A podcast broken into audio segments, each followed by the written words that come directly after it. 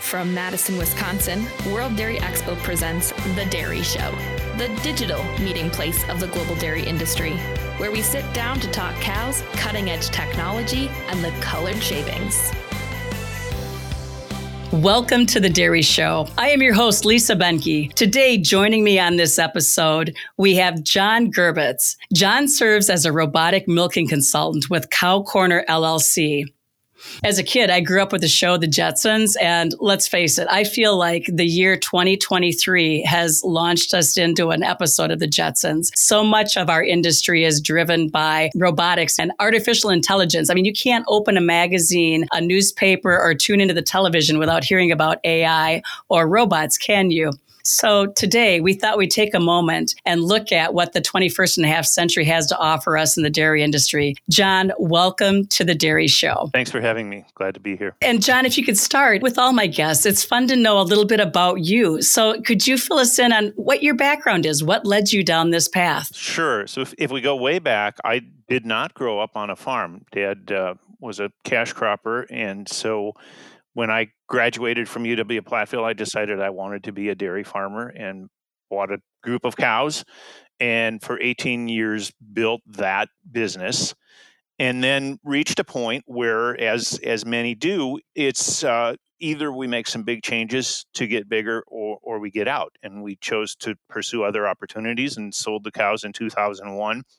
And then I went to work for in the AI industry for 16 years starting as a technician and working my way through the ranks as a AI trainer and product manager and reproductive management consultant.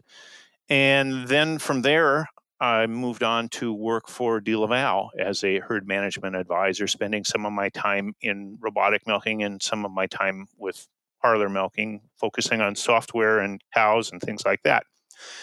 Then it became evident that I needed to find something different. And so I looked at what I had done in the robotic milking. and I really enjoyed working with that and found found a lot of interesting and a lot of new things to learn in that area. But the opportunity I saw was that being able to work more closely. So in in the work I did for DeLaval, I did not get to visit farms as frequently as I would have liked to. I didn't know the farms as well as I wanted to. And so with Cow Corner, the idea is that I'm more involved, have more touch points with every farm that I serve so that we can make better progress. John, you've got relevant experience. How many installations did you do? I was involved with uh, 35 startups in one way or another. Uh, so, usually that meant from uh, up to six months or more before the startup working with the customer to help them understand what the process was going to look like, how many cows they were going to need, everything right down to details like where we would want gates and how many people we would need to that startup. And then following up afterwards to see that things were moving in the right direction. And and at that point it often was handed off to to a dealer or someone else and I would get back to farms less frequently. Robotic milking systems, they're becoming more commonplace here in the United States. But let's back that train up a little bit and talk about the history of robotic milking. Fill us in on that a little bit. It's it's not new technology by any stretch.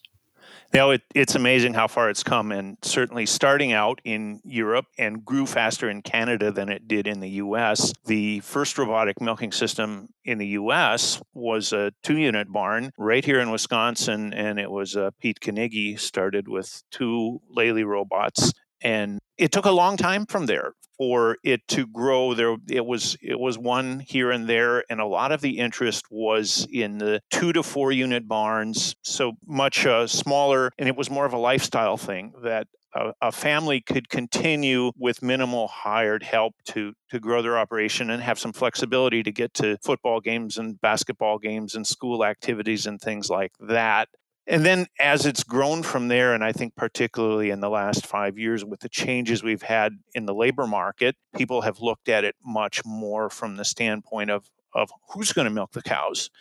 And larger farms have looked at it both from that standpoint of who's going to milk the cows, but also from a modular way to expand. So you've got that 80 stall rotary and it's full. And what is the next step in your expansion? Are you going to build a, another 80 stall rotary and do all of the expansion that needs to fill that in a short period of time as opposed to adding maybe eight robots and filling those eight robots and then down the road adding another eight robots and growing one step at a time instead of making that big leap those are all factors that figure into decision making because that's a huge, huge decision to implement robotics on the farm. But maybe if we could touch for just a minute, John, about how they work. I mean, a lot of people I know stop in their tracks at Expo and they they look at each of the each of the milk harvesting companies has them on display so you can see how they work. Tell us a little bit about that technology. How does it work?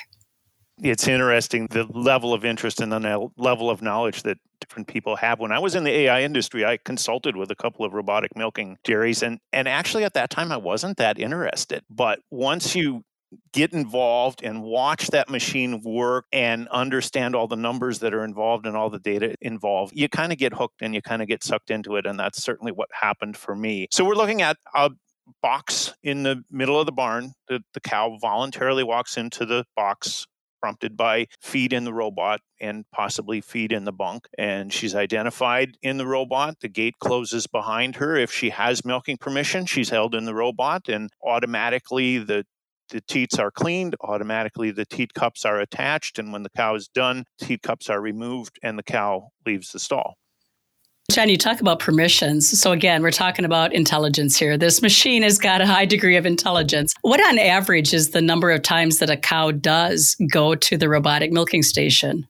It's going to depend a little bit on the level of production. I think most farms were looking at 2.8 to 3 milkings per cow per day. And in that classic example of, of what robotic milking has been, I think a lot of people looking for 90 to 100 pounds of milk per cow and at that level of production. So we're looking at in the range of 30 to 35 pounds per milking. When you look at how many cows we want to fit in the robot and how much we tend to think of this more in terms of production per robot. At least that has to be part of the conversation. And so the average for the US is about 5,000 pounds, maybe a little more than that per robot. And our top producing farms are getting in the ranges 7,000 pounds per robot. And to get into those higher production ranges, you have so many minutes in a day and it takes so long to milk the cow. You've got so much idle time available. So you end up in the range of 160 to 180 milkings.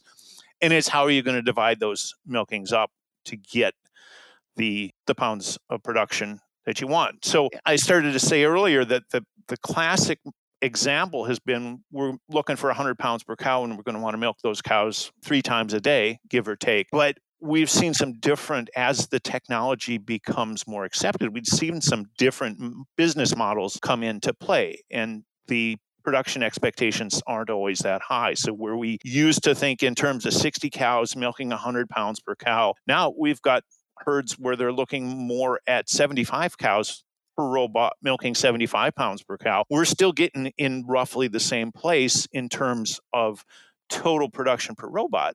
But we're looking at lower production per cow, and those lower producing cows don't need to be milked as frequently. So some of those farms, eh, two and a half times for a cow that's milking 75 pounds a day, two and a half to 2.3 milkings is enough. And so different business models will call for different levels of milking frequency. When you work with a pipeline system like what I grew up with, you don't have near as much data to work with as the guy who has a parlor. And certainly with the robots, again, you've got just a sea of data that helps you make decisions too. Could you talk about that a little bit, John? All the data that your robot's collecting for you on a daily basis.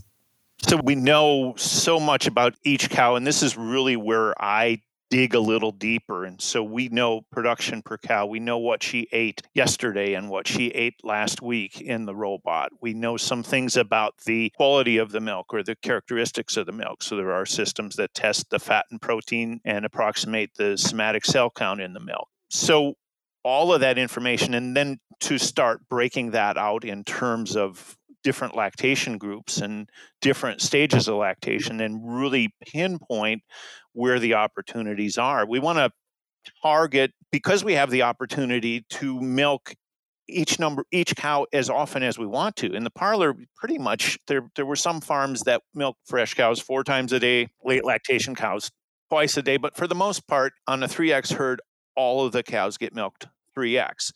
And in a robot farm, we can vary that. And we want to target that those early lactation cows are getting more milkings, maybe four milkings, because the research shows that more milkings in early lactation produce higher peaks. And then after the cows have peaked, we're going to tail it off and give her the milkings that she needs to keep her comfortable and, and harvest the milk that she has. A question I had too is to do with throughput because I know in parlors that's a big number that we're all concerning ourselves with is what is the milking time, the milking speed of the cow? How do robots affect that? Can you speak to how a robotic milking system affects a cow's milking speed?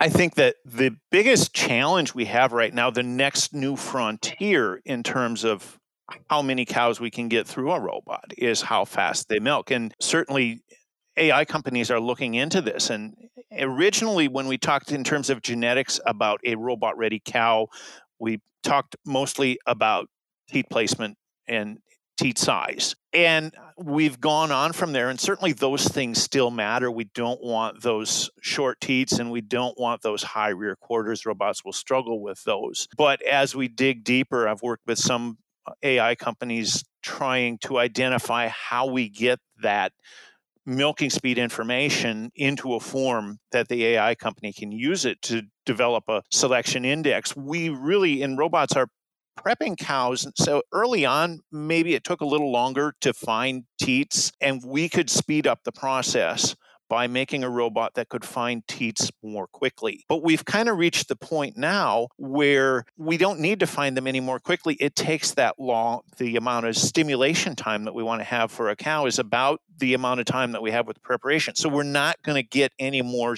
throughput by prepping cows faster. We need that much time for milk letdown. The next frontier in more cows per robot is faster milking speed.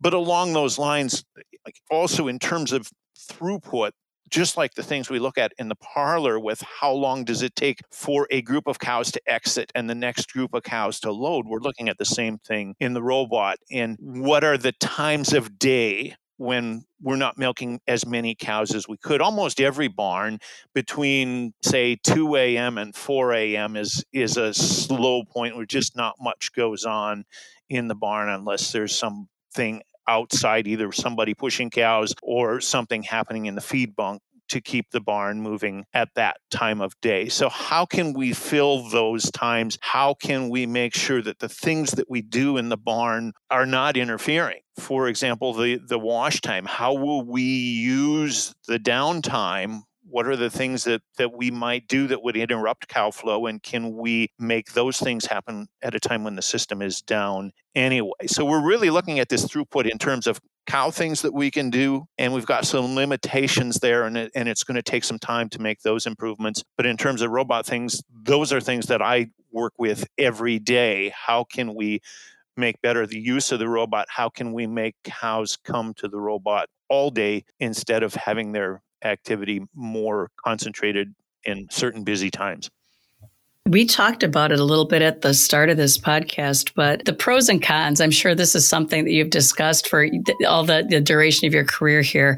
Um, eh, we know that eh, the listeners, anybody that's listening that milks cows, um, certainly understands that it frees up a great deal of time. So you're talking about that improved lifestyle, um, labor situations. We all know what that's like when the milkers don't show up. Those cows are on a schedule; they have to be milked, and the quality of the person milking the cows or they're following the protocols is important as well. But I think something we fail to think about, again, going back to that time factor, is when you're not spending the time milking the cows, it frees you up to do a lot of other things that you probably wish you could get to, whether that's, you know, good veterinary care of your animals or tending to your replacement animals.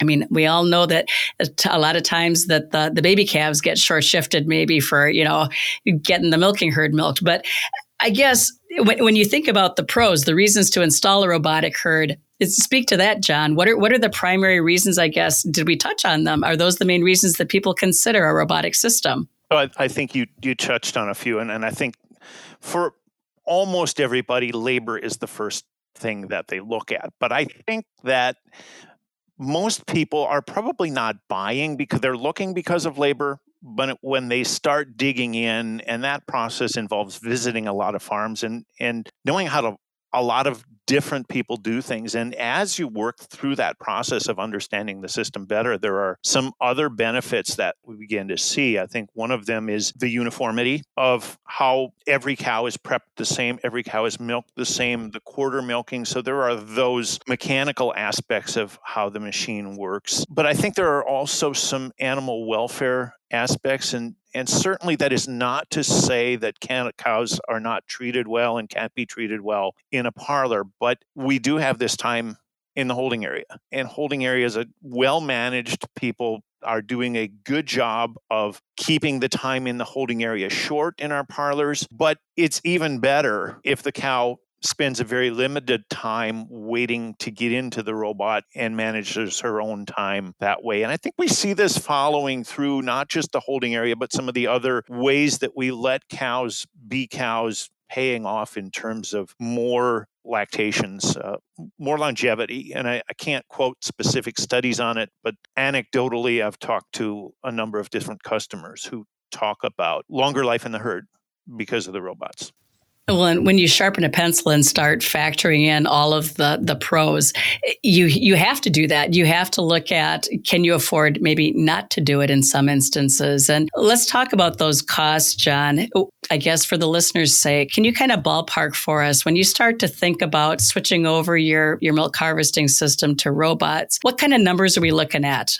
I'm going to dodge that one a little bit, but I'm also going to provide some guidance. So, the thing is, there are so many different things involved and and I could shoot a number off the hip that what a box might cost but in, in in addition to the box we're talking about in our guided flow systems the gates that are going to go along with it. The milk transport system is going to vary so much from farm to farm and then in many cases a new barn is part of it. And I think I saw a number somewhere that probably half of the robotic milking installations involve new barns they don't have to. I've worked with some really good retrofit barns, some customers that are doing a great job in retrofit barns, but it's also in terms of the, the increased production. How much of that is from the robot and not to sell the robot short? There are certainly opportunities for increased production, but many times this is coming with a new barn. So it's really a matter of looking at all of those, the, the total package and and just a number about this is how much a robot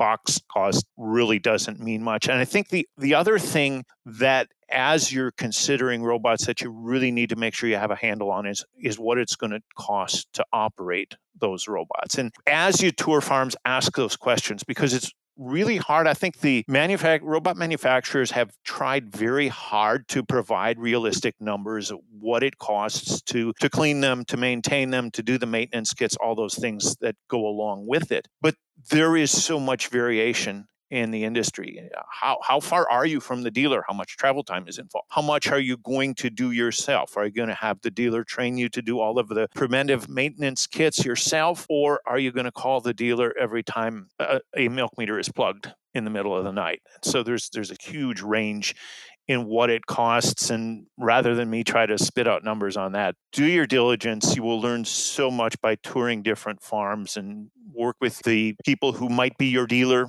and we're and and look at all the brands and get to a number of different farms and not just for example if you think you like free flow tour a guided flow barn. If you think you like guided flow tour a free flow barn and go in with an open mind and look at all the different options and you're going to live with that for a long time and it's and it's going to have a big impact on how well your barn works in your estimation, John, how much of an early adopter do you have to be to want to get into robotics? I guess I'm asking because some people have just a natural aversion to computers and and that type of technology. It's like a it gets their hackles up thinking about it. There's a fear. There's a fear factor there. How comfortable with computers do you have to be to install this type of a milk harvest system? The immediate thought is that you have to be really tech savvy and I've worked with some startups with some people who did not know how to turn the computer on, but they were learners and they wanted to learn. And anybody can learn this. The resources are there to work with you to learn how to use a computer. If you're never going to be interested in it, if, you if you don't want to learn, that's going to be a red flag. But I, I, think the, the other thing that you talked about was the early adopters and these stages of a product life cycle. And I was just looking at some information on that this morning and kind of where are we? And I would say we are in that middle stage, the the early majority. And and it's I think I've kind of gotten to see a lot of this transition. I think five years ago when we talked about robots, you had to be a top notch operator for the bank to even talk about lending you money for robots. Banks had been burned on some projects and banks were not familiar. And so they were a little afraid of robot projects. Nutritionists were a little bit afraid of robot projects. And I think the whole industry has come to embrace that a whole lot more. And so we are in that early majority stage and we see a lot more variation in skill levels, variation in management levels of the people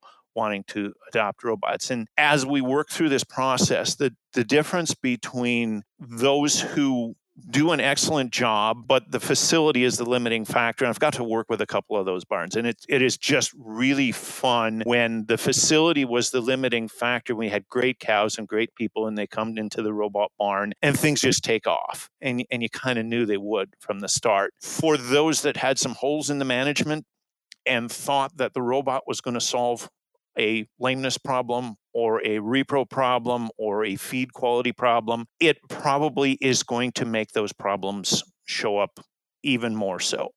And so I, am all for people getting into the technology. I'm thrilled about the opportunities that it can provide. But I also think it's really important to have your house in order for cow comfort, repro, feed quality, transition management while you are working towards that robot project while you're waiting for the, the robots to be built and the barn to be built. Really make sure that we're tightening up on those things because it, it's going to matter even more in the robots. In your previous life, you got these systems installed on farm and addressed a lot of the concerns about situating it and situating the managers and the herd. Now, when does Cow Corner LLC, when do you get called in to consult typically on a robotic system? I'm certainly willing to come in at any stage of the game and would be happy to lend my startup experience where it's needed. But I think that manufacturers have that area pretty well covered. As, as we move six months, a year, two years into the install, when new questions start to come up and looking for that extra edge. And we're to the point where the robots are working well, the cows are trained, the people have a pretty good idea what's going on, and they want to know what's the next step. How do I get from 85 to 95 pounds per cow? Is it? And in my position, to be able to take the extra time to actually walk through the morning routine, to show up on the farm at the beginning of the day and walk through the whole morning routine and really understand why they do the things they do in the barn and look for the opportunities to do something different. It's one thing to say your two year olds have to come to the robots more often in early lactation, but to really be out in the barn and see what's going on and how things are working and and where is the opportunity and what is limiting and it's it's easy to sit in a meeting and say well you got to train them better and that may be the case but how are we going to train them better and what are the limitations to training 2 year olds better and that's just one example. It might be feed tables, it might be milking permissions, and always working with the rest of the team on the farm. I think that's a that's a very important thing that I want to share about Cow Corner. Is I am not here to replace anybody. I am not a nutritionist, but I can help nutritionists make sure that the system feeds the cows the way the nutritionist wants them fed. I'm not a breeder but I've been a breeder and I've walked pens of cows and I know how frustrating it is where cow when cows are not where you want them to be. And I can come in and work with the system and help those things work better your website is a wealth of information. And i know your tagline is you're you're helping robotic systems do more. And i like that. That's uh, we all have to be striving to get better at what we do. And you're right. There are hurdles milestones to be overcome whenever you adopt and implement new technologies. But i guess i was curious what are some of the most frequently asked questions you get as a consultant? What, are you seeing patterns? I know you're new to this business. This is you're, you're not you've not been a consultant for as many years as you're installing the equipment. But any any frequently asked questions that are arising? I think the feed tables is is the biggest area of interest, and I think one of the things that we see most often with feed tables is a, a bit of a disconnect between what we told the robot the cow should eat and what the cow is actually eating, and to bring those things more closely in line and look what's actually happening with intake. Milking permissions is, is always a topic that people want to talk about. How do we make sure that we've optimized that our early cows are getting the number of milkings we want, but also that we're not wasting time milking late lactation cows that are not not needing that extra milking. And then I think an important part of it is having the right cows in the robot is is I look at our really top producing farms, there just are not underperforming cows in those barns. And I think back when I was in the tie stall barn, that in, underperforming cow stayed maybe longer than she should because I needed milk from the stall. And it's the, the top producing barns have, have been able to call and I think it's important when we look at calling. So we, we talk about as the farm starts up and, and what it takes to to have the robots working the way we should. We talk about three days, three weeks, three months, and three years. And people have clarified that as it, it takes three days for the cows to learn.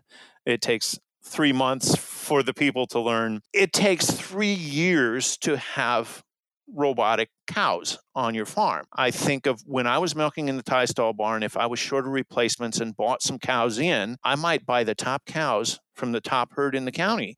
But they were not the top cows in my herd, not because my cows were so good, but because my cows had through my culling and selection become cows that were able to tolerate my management problems and fit my management situation. Well, we've got this in a robot barn where as we make this transition, we've got cows that were through the female side selection, through the culling, selected to match this parlor freestall or tie stall, whatever the situation was. They were selected on the female side to match that management situation. And it takes time to turn that around. Some of those cows will still be good cows in the robot. Some of them you may find three years down the road that you're looking at a different kind of, of cow than you were. There's the obvious thing about the the high rear teats we can everybody can walk through a barn and know that those cows are going to be problems in the robot. But what about temperament? And some of those cows that maybe we didn't want in the parlor because they kicked us are the cows that have the attitude to get themselves to the robot on a regular basis and and get through whatever barriers there are to to frequent milking. And so some of those things that we don't know how to measure as well end up being important factors in in getting things to to work well. It's been a really interesting discussion on robotics, and we could talk about this for hours yet, John. What you've seen, what you've learned, and what you've shared with us just in this half an hour has been really, really exciting and informative. I guess as we close up this episode of the Dairy Show, could you share with us, I guess, in your estimation, and this is not really a fair question to ask because it's hard always to condense so much knowledge into just three points, but if you could point out three keys to successful implementation and management of a robot milk what might they be? What are your top three keys to success? I'm going to start with combining four into one, and I mentioned this before that we need to start with good management. And and in my mind today, good management is quality forages, reproductive management, cow comfort, and transition management. And so that that's number one is to have your your basic stuff right. I think number two, off the cuff, I'm I'm going to say a learning mindset and as I used to teach these classes, we would we would have every now and then a student come in. So I used to teach the robotic operators classes in in my previous employment, and every now and then you'd have somebody come in, and we would look at each other, and the instructors and I would look at each other and say, "They're too good." At what they do now. They're too confident in what they're doing that they're not willing to accept a new mindset and look at things in a different way than they did before. So that would be number 2 would be a willingness to learn and look for new ways of doing things. Number 3, I think would be being a student of your cows. And and maybe this is overlapping with number two. So maybe number two is learning from people. Number three is learning from your cows. It always amazes me when I visit with customers, especially the really, really good cowman or, or cowwoman. But I've got a particular person in my head when I say this. The the things that they observe about the cows in the robots and the way they put these things into patterns and then use them to to manage their barn. It, it I, I could go on about the stories, the observations that good cow people have made, and the amazing things that cows do in robots, and the ways we figure out to make cows do what we want them to do in robots. I know your tagline, making robotic systems do more, rings true. That is exactly what you're investing your time and energies against. And those of you listening, if you want to learn more, John Gerbitz has been our guest this morning, robotic milking consultant. Look him up. Cow Corner LLC. There's so much more to be learned on the website. I'm so sorry to cut this short at 30 minutes, but man, what a great 30 minutes it has been. John, thank you for joining us today. Thank you very much.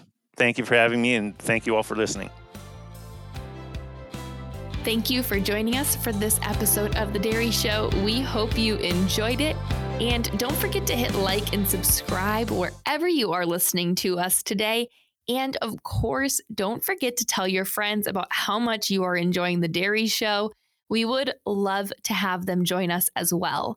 And last but not least, if you have any comments for us, send us an email at wde at wdexpo.com.